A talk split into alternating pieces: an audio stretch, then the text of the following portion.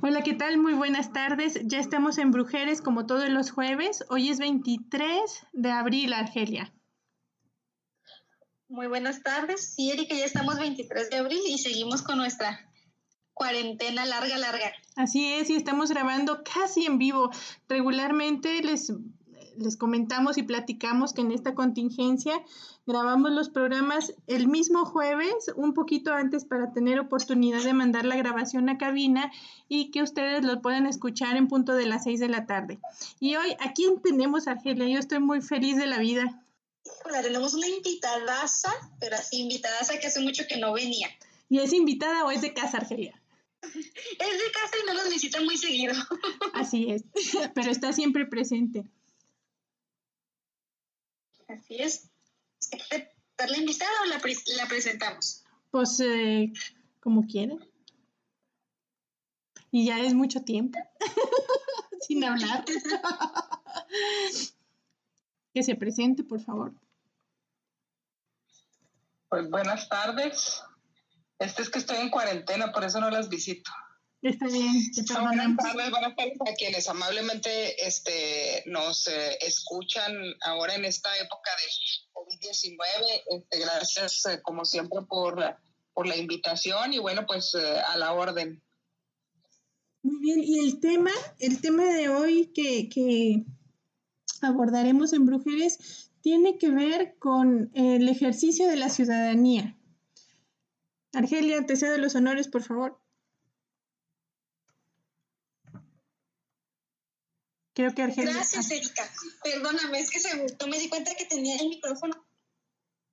Creo que apaga su, micrófono, Argelia. Bueno, el tema de hoy es procesos electorales y COVID-19. Por eso, eh, la consejera eh, Claudia Arlete Espino está eh, con nosotras platicándonos. Y bueno, pues para ponernos al tanto, querida consejera este, Cata, cuéntanos por favor, ¿Qué es lo que, lo que pasa eh, en temas electorales en esta contingencia?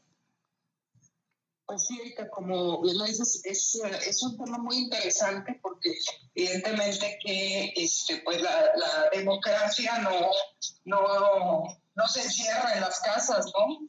Necesita este, seguir ejercitada y además de que todas las medidas que se toman por parte de las instituciones que estamos encargadas eh, de una u otra manera de la participación ciudadana y de los procesos electorales, vivimos en, en el trabajo constante aunque tenga que transformarse a través de eh, redes sociales, de, plataformas virtuales, de manera en que podamos seguir haciendo nuestro trabajo, ¿no?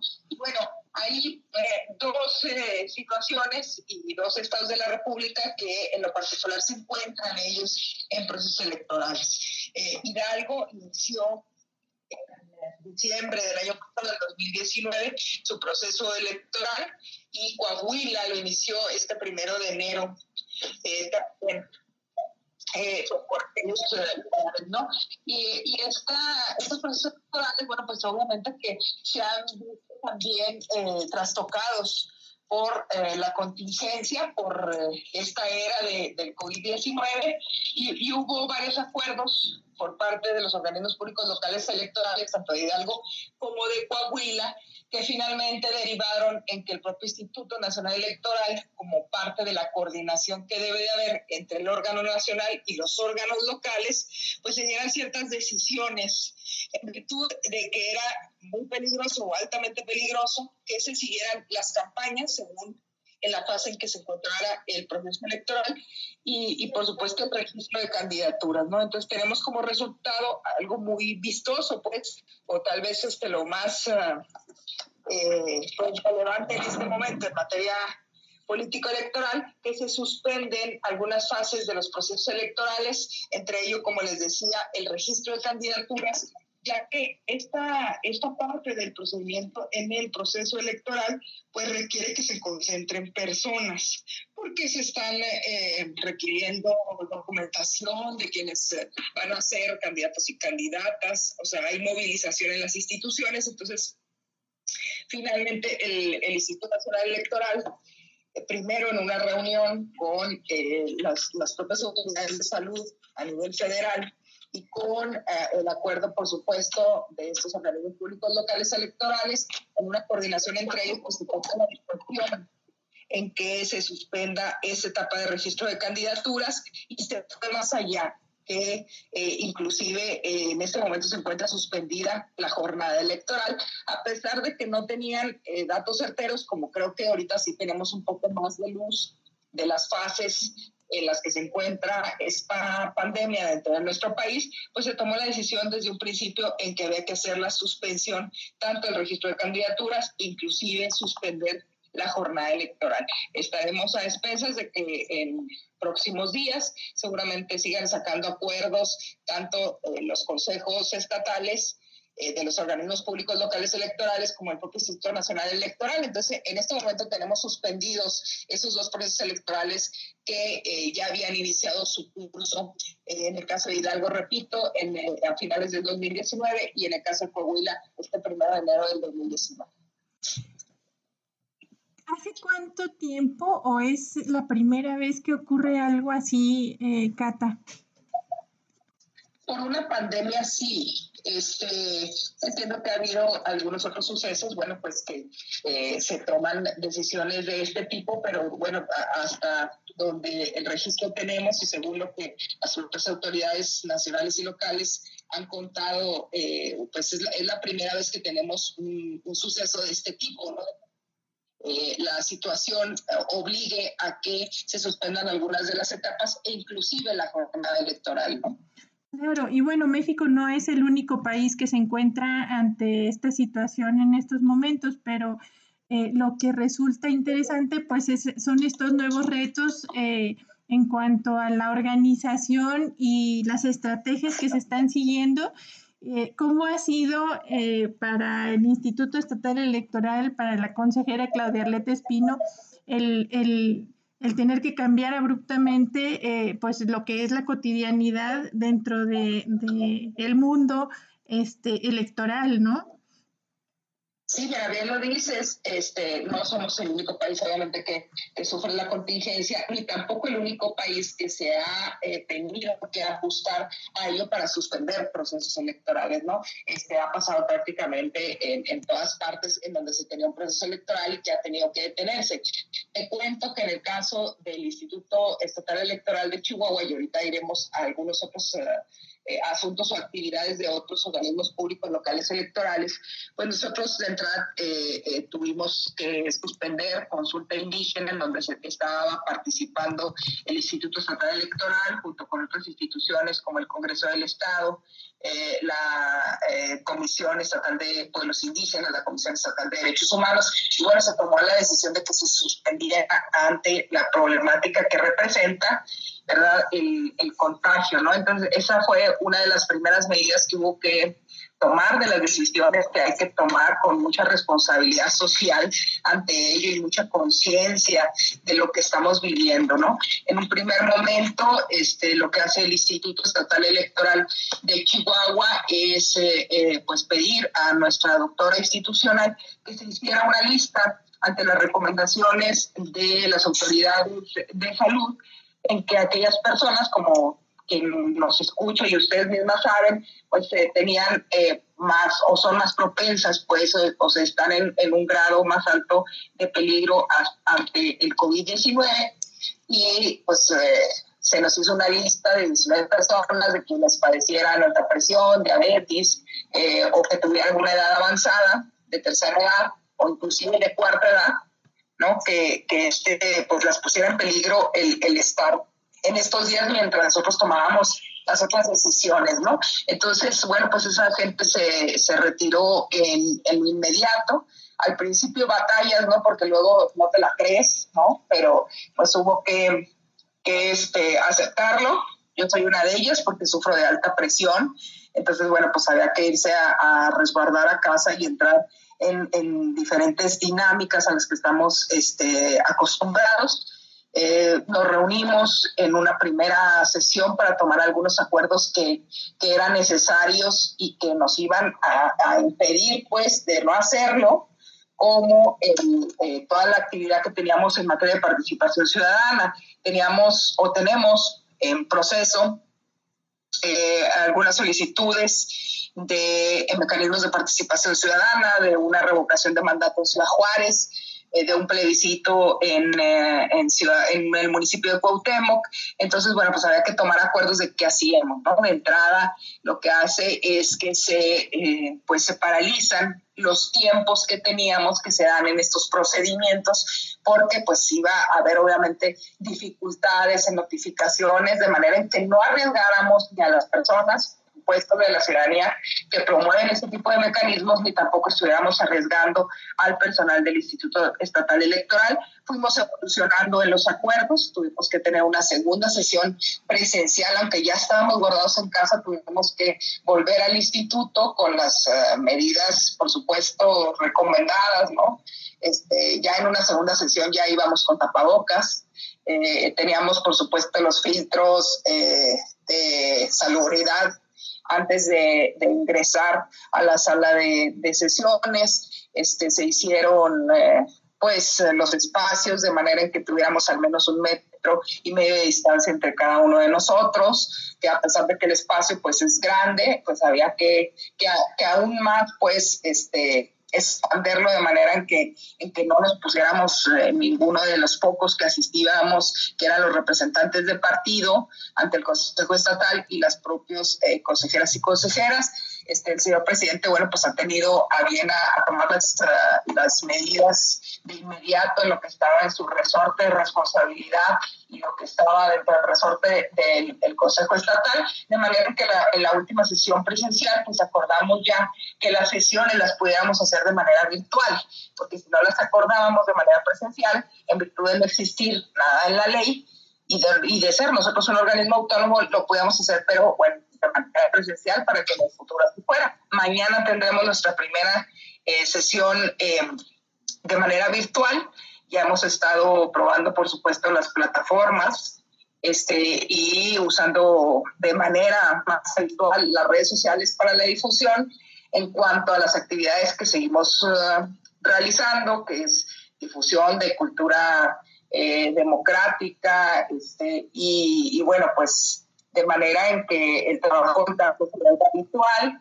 Eh, ahora luego creo que, que este, abusamos inclusive de los horarios, ¿no? Porque no, no tenemos aún un, horario establecido, pero pues eh, estamos también en el entendido de que las familias están no solamente concentradas en estar haciendo el trabajo en casa, sino también en, en, el, en el trabajo propio del hogar estar limpiando, estar haciendo comida, ¿no? Está ayudando a las eh, niñas y niños jóvenes a, estar realizando sus tareas que, que, son necesarias en, este, en esta contingencia y bueno, pues acostumbrándonos a, a este tipo de trabajo y a estas dinámicas, ¿no?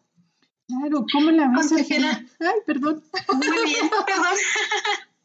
Eh, yo tengo una duda en relación a las sesiones virtuales. ¿Se van a estar eh, transmitiendo también eh, a través de redes sociales o van a ser privadas? Únicamente se van a dar a conocer los acuerdos. ¿Cómo va a ser la publicidad que se le dé a estas sesiones que hagan de manera virtual? Es muy buena pregunta, Argelia, porque nosotros tenemos una, tú lo sabes, como abogada tenemos una obligación y además uno de los principios rectores de la función electoral es la máxima publicidad de todos los actos que realizamos. Entonces estamos obligados y responsabilidad en que se dé el máximo de la, de la de las posibilidades en cuanto a publicidad. Entonces lo que hacemos es utilizar una plataforma de varias que existen hoy en día y que pues hemos estado utilizando para las personas, ¿no?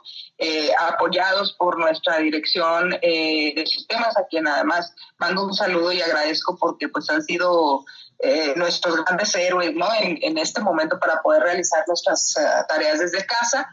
Y eh, después, eh, lo que hace dentro de esta plataforma eh, se replica en redes sociales. Nosotros, la Dirección de Comunicación Social, que también hoy, hoy tiene un trabajo este, todavía aún más relevante lo que siempre lo hace, este, bueno, pues ellos replican la sesión que estamos teniendo en Facebook, en, Instagram, en la página del instituto, en YouTube, es decir, en todas aquellas redes sociales con las que cuenta el instituto y además, bueno, pues está trabajando constantemente en cursos de capacitación, no solamente es al interior del instituto, sino también aquellos que van dirigidos a, la ciudadanía y estamos participando en, en algunos eh, foros, en paneles. Tendremos un foro precisamente este lunes, aprovecho para, para invitar a quien amablemente nos, eh, nos escucha tendremos un foro sobre geografía electoral, política y, territorio en la participación eh,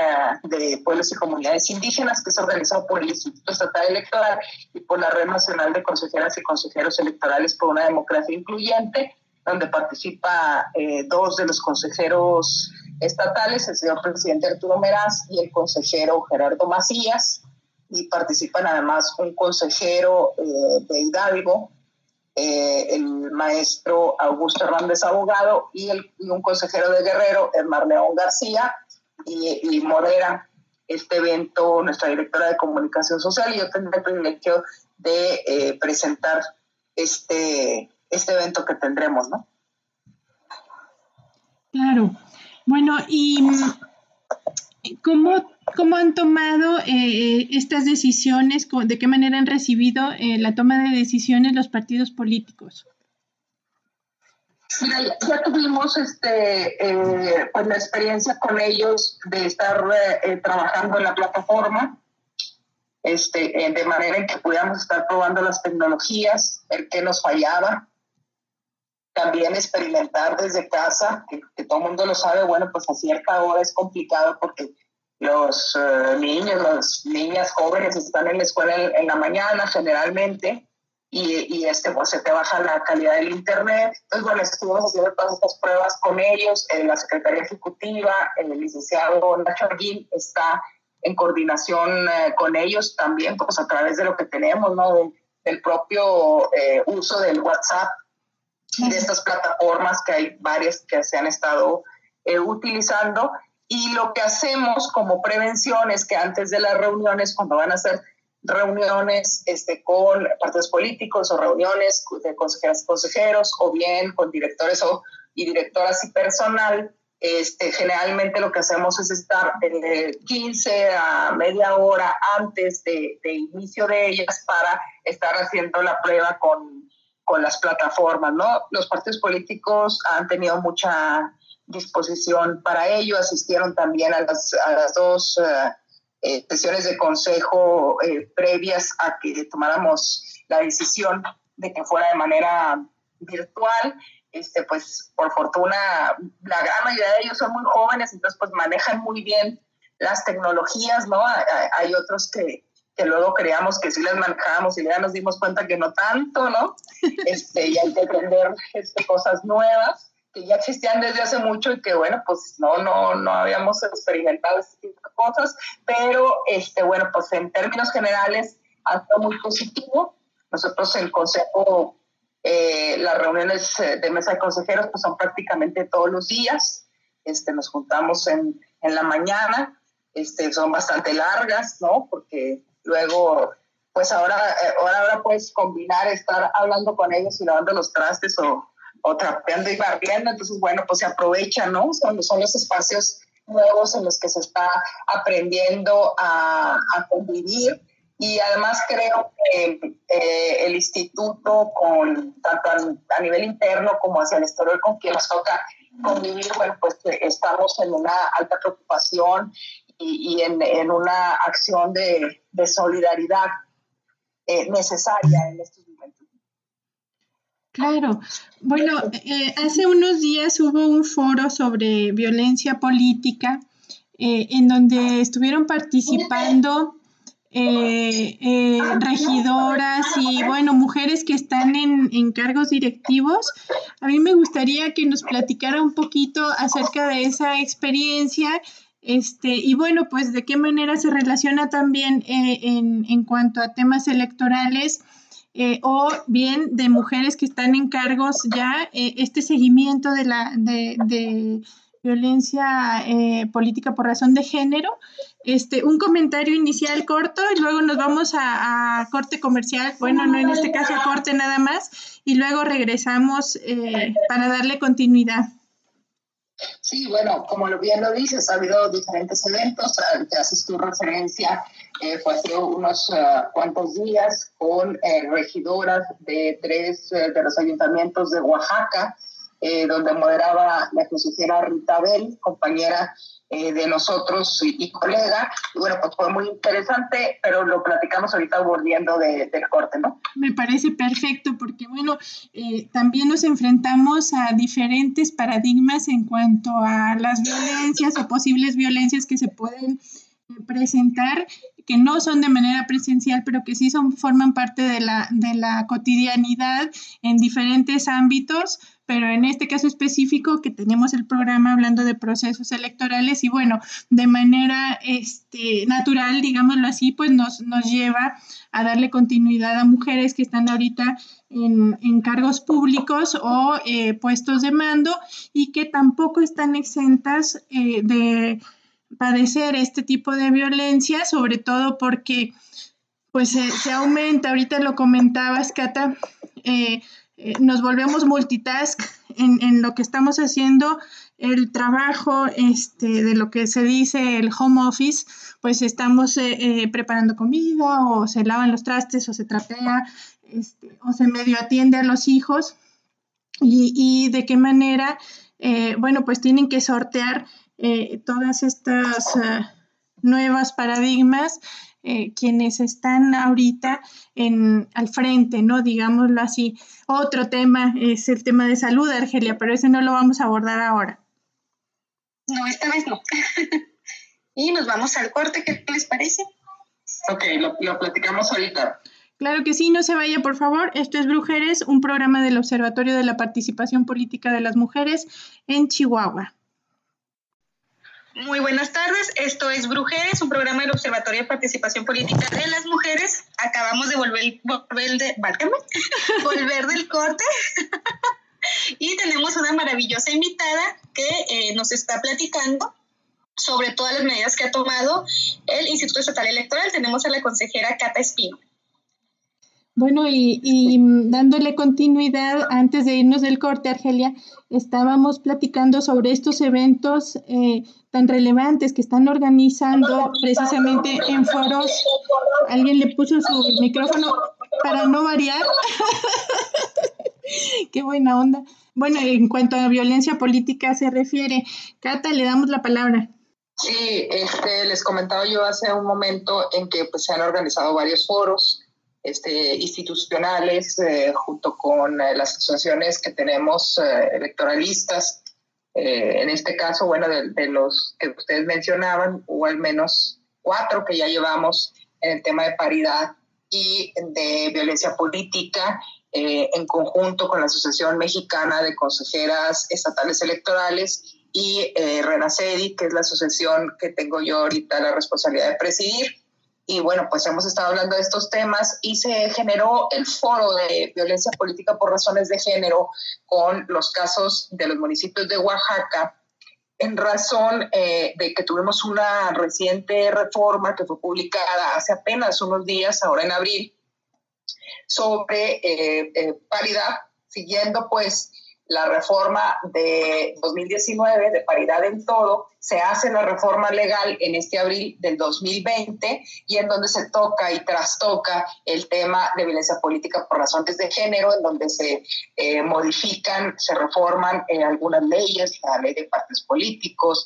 eh, las propias leyes orgánicas del Poder Judicial, de federal y también de la Fiscalía Especializada en Delitos eh, Electorales. Entonces, bueno, pues es, de mucha relevancia porque lo que trata es la armonización en estos temas, es decir, adecuar los textos legales al principio de eh, paridad en todo. ¿En qué consiste este principio? Bueno, en que ya no solamente eh, es de magnitud de candidaturas de partidos políticos en que los partidos políticos tengan que candidatear en igual número, 50 y 50, a hombres y mujeres, sino que va más allá. Por eso se le llamó paridad en todo. que significa o quiere decir que también pues impregna a los puestos públicos de manera en que se pueda lograr la igualdad sustantiva como ha sido comúnmente llamada, ¿no? Es decir, que se dé una verdadera igualdad o que se dé esa igualdad en la realidad.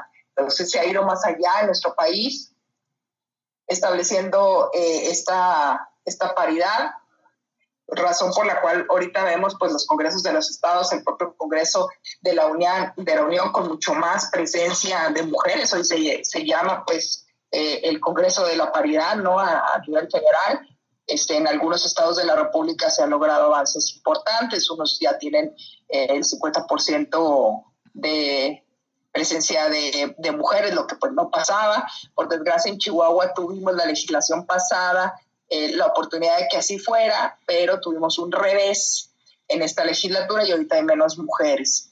Pero bueno, pues esperamos que ya con esta reforma legal y la obligación de los estados de armonizar sus leyes locales para que eh, pueda eh, no solamente candidatearse 50 y 50 de mujeres y hombres, sino que también a la hora de la integración de estos congresos, de los ayuntamientos, pues podamos tener el 50% de presencia de mujeres y el 50% de presencia en hombres. No sabemos todavía qué va a pasar con la reforma política electoral que está en curso y ha sido anunciada en medios de comunicación con propuestas del señor gobernador y algunas inquietudes que han manifestado también nuestros diputados y diputados, pero bueno, tendrá que ser en este sentido, ¿no? Lo que la Constitución lo eh, hace en el 2019 con este principio constitucional y que hoy se ha bajado ya a las, a las leyes eh, generales de nuestro país bueno, pues en, virtud de eso se realizó eh, este foro con pues, testimonios muy importantes de, regidoras eh, oaxaqueñas, porque Oaxaca, bueno, pues ha sido un estado emblemático, inclusive un estado de avanzada en materia normativa en temas eh, de género y bueno, pues fue propicio que fuera este estado con sus con algunas de sus regidoras a que plantearan estas problemáticas de que ahora que se encuentran en los puestos públicos, pues reciben una serie de violencias, unas sutiles, otras no tan sutiles, ¿no? Si tuvieran la oportunidad de escucharlo y que habláramos de, de esa situación. Y los otros paneles que se organizaron en este sentido, que se organizan con el organismo público local electoral de Ciudad de México, AMSE y RENACEI, pues fueron para hablar de esta, de esta reforma, ¿no? De, eh, cómo va la paridad en los estados. Eh, ha habido presencia de consejeras estatales y algunos consejeros estatales también que escribieron un libro en el que participó Chihuahua. Eh, lo hicieron todas las entidades de, de, la República y cada uno pues cuenta su experiencia en el último proceso electoral. Entonces, bueno, pues ha sido muy enriquecedor escuchar a quienes fueron autoras, autores de, este libro a través de sus institutos eh, electorales y, hacer también una, una prospección de qué y cómo eh, va a comportarse este tipo de acciones que ya están en la norma y que debemos nosotros como institutos locales electorales desarrollar a través de lineamientos de paridad para los próximos procesos electorales. Muy bien, a mí me gustaría saber, consejera, un poquito en relación tema eh, del avance que ha habido en la legislación sobre la paridad, pero eh, yo creo que eh, ya la obligatoriedad de que exista paridad en todo implica también consecuentemente que van a existir, como señalaba que se venía viendo en este foro, modalidades o se van a empezar a afinar las modalidades de violencia política hacia estas mujeres que ahora ingresen a ocupar estos cargos. ¿Cómo, es la, cómo se, eh, o qué nos podría explicar sobre la reforma que hay también en cuanto a los delitos electorales, que ya la violencia política en razón de género es un delito como tal. Sí, bueno, eh, recordamos nosotros que en Chihuahua se logra eh, desde hace un, más de un año el que se incluyera eh, como delito y también se incluyera también en, las, en, las, en otras leyes, ¿no? Desde la Constitución eh, se reconoce que existe este tipo de violencia, la Constitución estatal, luego eh, también se hacen las reformas a la ley de no violencia contra las mujeres en Chihuahua y bueno, pues se empieza pues a conceptualizar el tema de manera en que llega hasta el Código Penal. Ahí estuvieron participando activamente eh, mujeres de la sociedad civil, el movimiento estatal de mujeres, este, con presencia de, dos uh, mujeres que ustedes conocen muy bien, de Rosy Sainz y, de Marta González, quienes estuvieron pues por sociedad civil dándole al tema junto con otra de las diputadas que ha sido activa en esta temática, eh, es la diputada Blanca Gámez. Eh, y, en, y, en, la legislatura pasada participando también muy activamente eh, en, en, este tema otras diputadas, ¿no? Este, eh, con, con, gran apoyo, gran empuje en este sentido. recuerdo a, a, Cristal Tobar, ¿no? Que fue una activa también en, en la reforma de violencia política por, por razones de género. Hoy ya lo encontramos en nuestro código penal. Eh, tardó mucho en que, en que se publicara la reforma, pero finalmente ya la tenemos publicada. Entonces, para nosotros no es un tema que sea nuevo el que hoy se tipifique como delito en la, en la Ley General de Delitos eh, Electorales, ¿verdad? Pero eh, sí hemos tenido algunas problemáticas a nivel local. ¿En qué sentido? Creo yo, en mi opinión personal, que tiene algunas uh, problemáticas en virtud de que nos pasa lo mismo que en el feminicidio. Eh, conceptualizamos, fundamentamos el por qué eh, esta, este nuevo concepto debe existir en virtud de las realidades que vivimos. Sin embargo, luego la comprobación de ese tipo de delitos ante un seguimiento del Ministerio Público y luego judicializado ante los tribunales, pues eh, en mi opinión personal, repito, creo que, que, se torna muy difícil porque es altamente complicado comprobar las violencias sutiles, ¿no? Es uh, fácil reconocer en cuanto, eh, cuando hablamos de razones de género, pues que hay algún tipo de insulto por el hecho de ser mujer, este, o que hay laceración o ofensas o difamaciones este, centradas por el hecho de ser mujer pero no todas las violencias están tan focalizadas o son tan visibles, ¿no? La gran mayoría de ellas son violencias muy sutiles que son las que se complican pues a la hora de comprobar ante las autoridades que tengan que resolver en este tipo de delitos. Entonces, bueno, pues hay un, todavía un camino muy largo por recorrer. ¿Por qué lo digo? Eh, hay que tener muy en claro que, que estos conceptos que se han tornado eh, en la constitución, en la legislación, pues no se queda ahí. O sea, hay que saltar a la realidad y esa realidad además eh, requiere reglamentaciones de otro tipo de instituciones mucha conciencia y de mucha cultura para entender eh, las temáticas. Si tan solo hubiéramos nosotros eh, algún tipo de estadística sobre violencias políticas por razón de género, que en este caso la estadística por ley electoral le toca recabarla al Instituto Estatal Electoral, pues nos vamos a dar cuenta que solamente existen eh, avisos mediáticos de esta violencia, es decir, que las mujeres salen a prensa cuando así es, porque no en todos los casos sucede, a platicar que están eh, sufriendo violencia política y que consideran que, es parte del concepto que, o encuadra en el concepto que la ley establece. Muchos de los casos, o la mayoría de los casos, se quedan eh, dentro del ámbito mediático. Y la mayoría, o la gran mayoría de los casos nunca son ni siquiera mediatizados.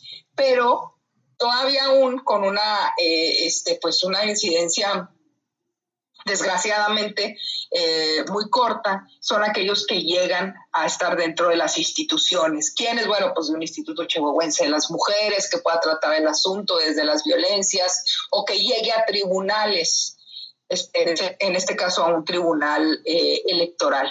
Entonces, eh, este tipo de imposibilidades, de, de falta de desarrollo, de, de, la temática y de la propia cultura que tenemos en el país y en el propio Estado, o sea, con un sistema altamente patriarcal que no hemos podido vencer, porque no solamente es el machismo personal, sino un sistema concatenado de actos que siguen lacerando a las mujeres, ¿no? Entonces, bueno, pues eh, eh, tenemos que, que, esa estadística pues realmente no, no nos dice mucho, ¿no? Porque si tú preguntas este, sobre cuántos casos de violencia política hay en Chihuahua, pues te vas a dar cuenta que los judicializados son unos cuantos y que los mediatizados, algunos más, y que los que verdaderamente este, se han dado, pues ni siquiera fueron denunciados, ¿no?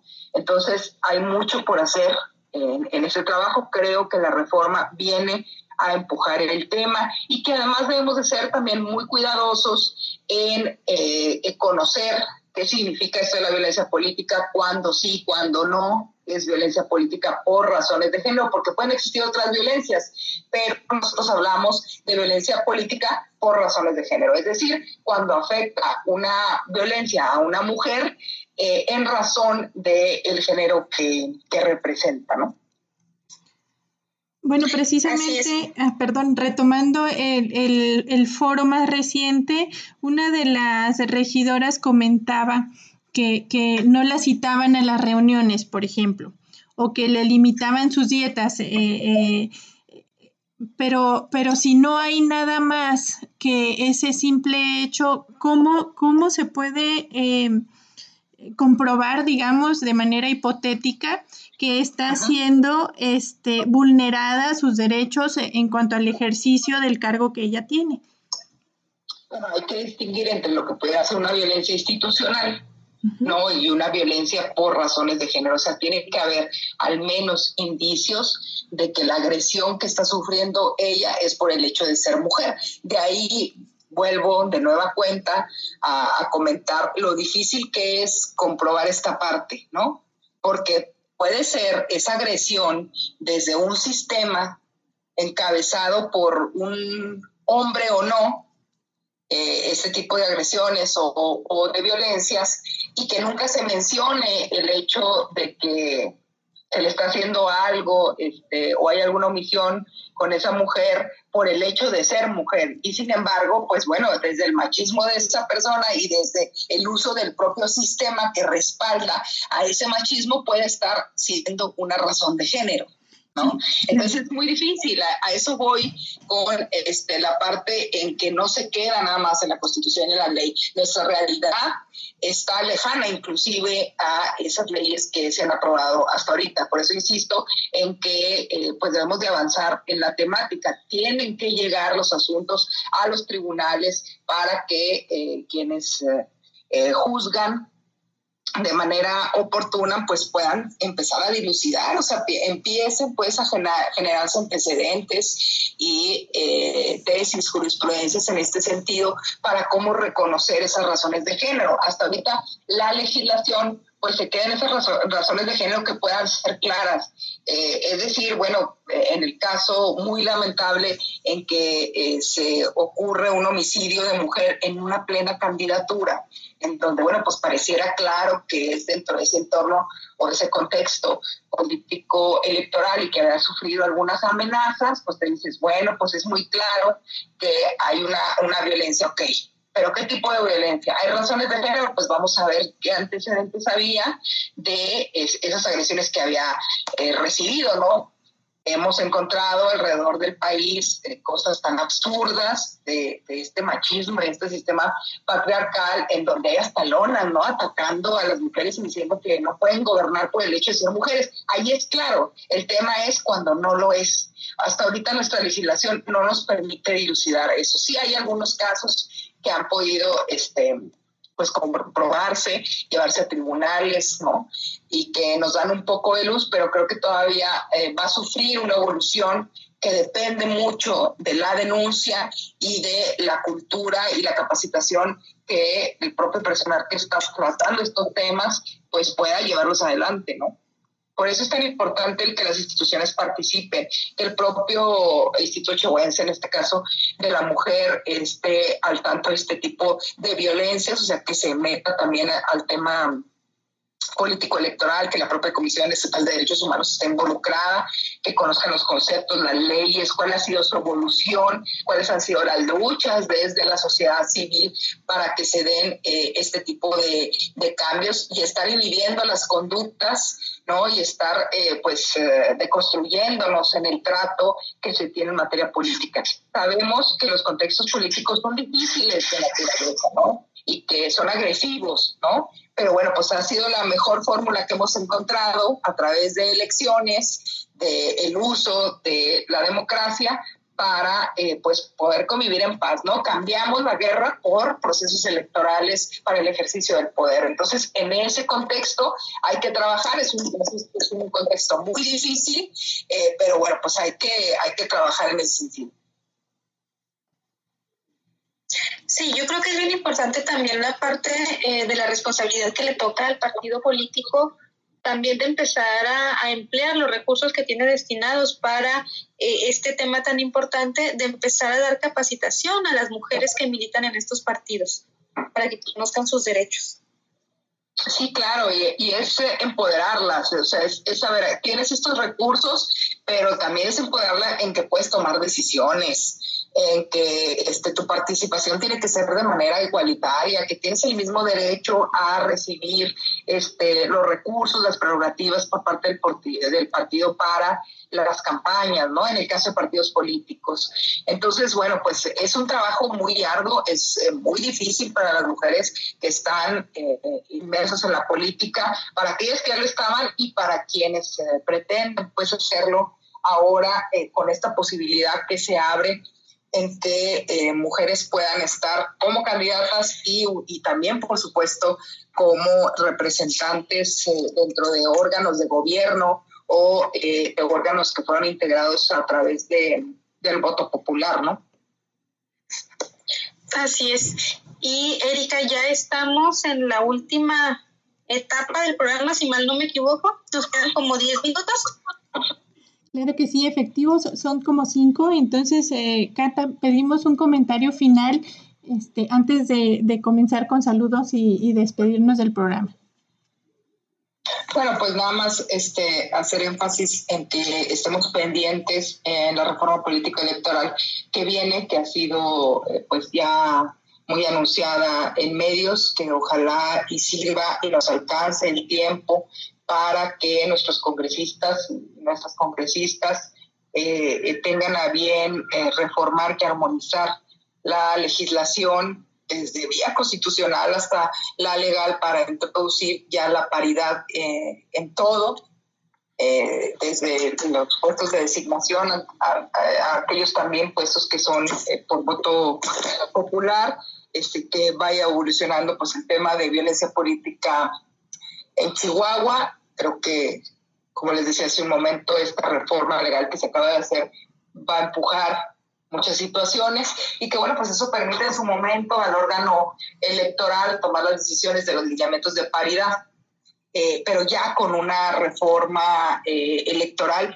que incluía inclusive este, el, el, el lenguaje eh, paritario, incluyente, ¿no? Este es mi mejor deseo, espero que que así sea por el bien del, del estado de Chihuahua, de las mujeres que hoy eh, pues están dentro de la política, porque eh, creo que la mejor fórmula para vivir en sociedad pues es hacerlo de manera justa y, las mujeres deben llegar y estar en la mesa de la toma de, de decisiones, las mujeres debemos estar también conscientes de ello, este, estar preparadas para ello y seguir avanzando pues en, estas temáticas que no hubieran podido ser posibles si la sociedad civil no las empujara, ¿no? Eso hay que, hay que reconocerlo, luego las instituciones este, pues eh, estamos a merced de lo que la propia ley disponga, ¿verdad?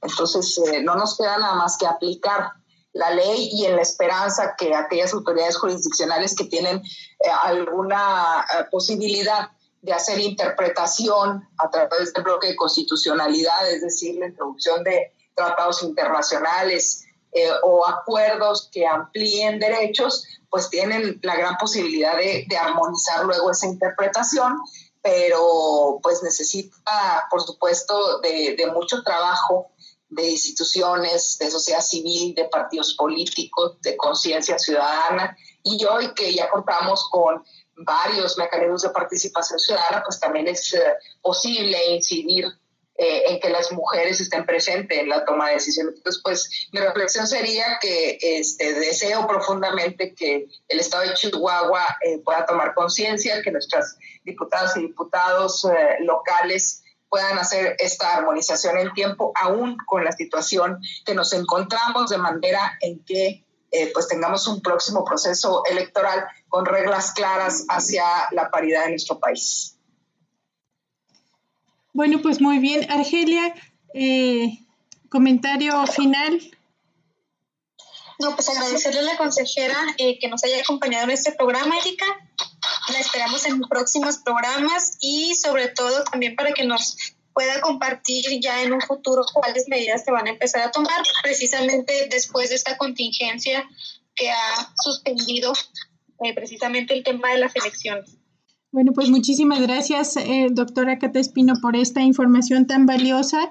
Y bueno, es abril, Argelia, entonces es importante hablar de la niñez y el futuro está precisamente ya en el presente estos temas que tienen que ver con la participación ciudadana y los derechos de la ciudadanía, pues es importante que también eh, pasen de alguna manera a las generaciones más jovencitas para que hagan lo propio una vez que lleguen a la mayoría de edad.